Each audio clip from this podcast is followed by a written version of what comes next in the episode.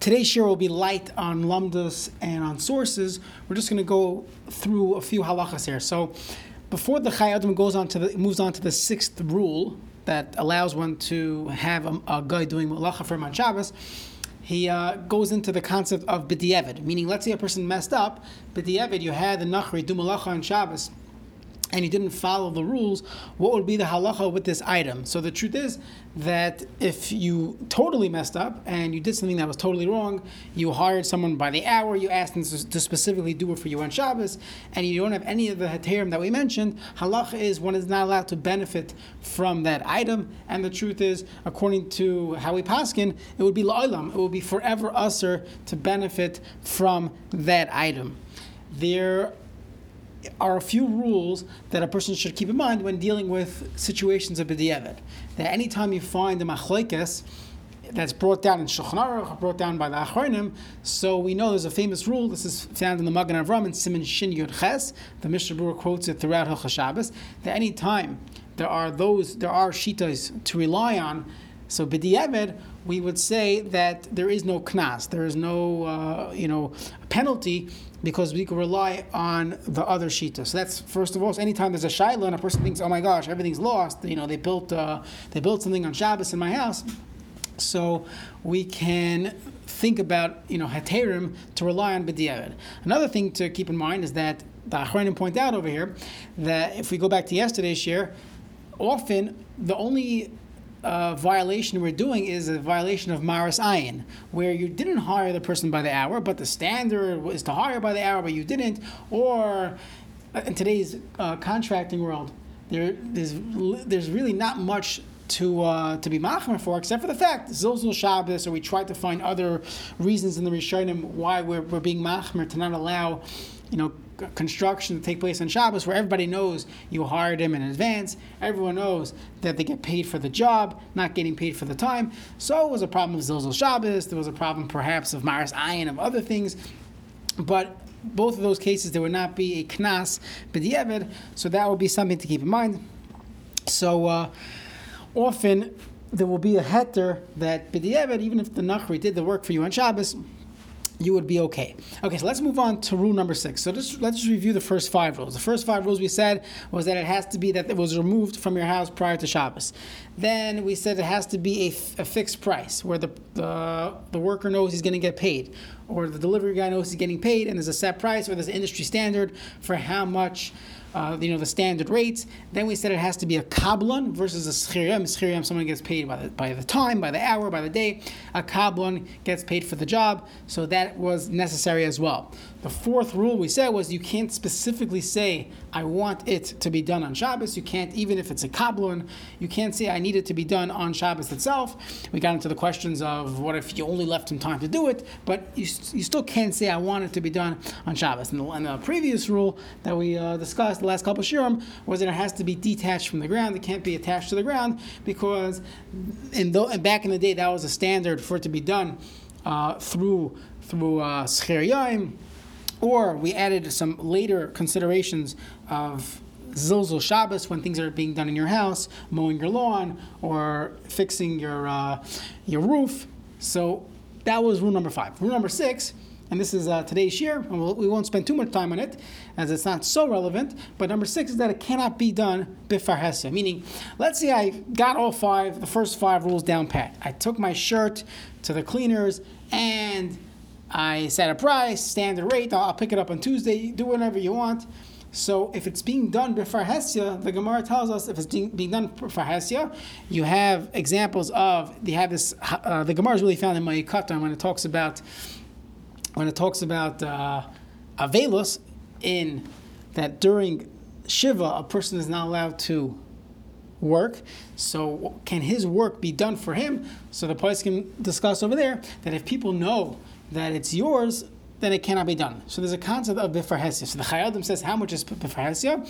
If three people know that it's your uh, let's say on Shabbos, they, they know it's your shirt being cleaned in the dry cleaners and it's in public, so that will be a problem of bifarhesia. So just the first, just a few halachas. According to the Shulchan Aruch Harav, that it has to be that they actually know that it's a specific person's beged. Meaning, let's say uh, there's a shtreimel factory and they're working outside and everybody sees that they're making shtreimels. But it's a Nachri owned factory, a non Jewish owned factory, but they're making shtreimels. So you would say, oh, they're, they're doing it for the Jews. Okay, but who asked them to do it? I don't know. As opposed to, let's say they're making a shtreimel that has someone's name on it, and there people know, or maybe people would actually know who it is.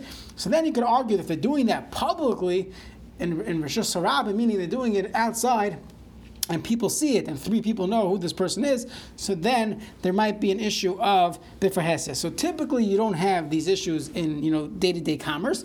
The only time I, I would think of it is when you have you know a car or you have you know a piece of equipment where your neighbor is doing the work for you. So everybody knows you drive you know a Toyota Camry, and your Camry is parked by your neighbor's garage and he's you know yeah you have the hood up and he's busy fixing it for you. Every, even though you didn't hire him he's doing you a favor whatever the situation would be in that case everybody knows that this is your car or at least three people know that's your car and it's being done. People are going to think you asked him to do it on Shabbos and therefore even though you did the first five rules but since it's befar people, three people know about it, one cannot have this being done for him on Shabbos. Now, the truth is, this also applies if you look at Siman Shin Pei and Hilchas Avelos, that uh, an Avel during Shiva cannot do any malacha, and you cannot have a guy doing malacha for you if it's b'farhesya.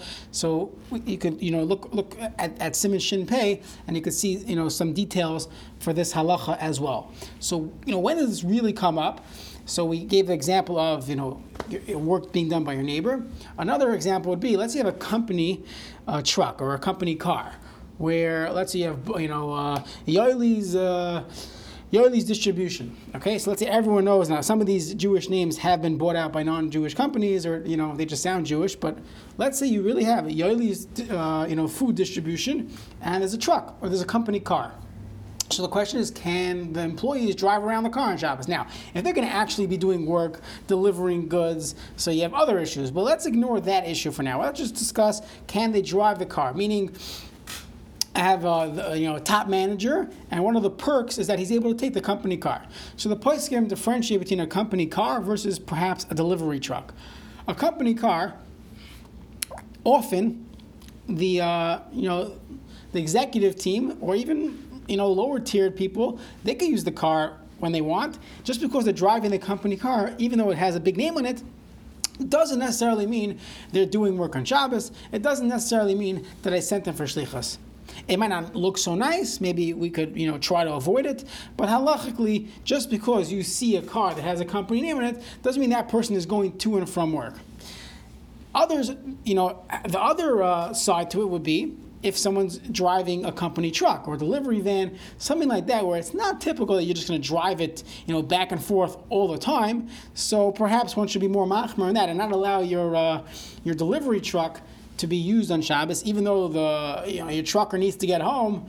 But if it has your name on it, perhaps in that case we would try to be machmir because it might be b'farhesia.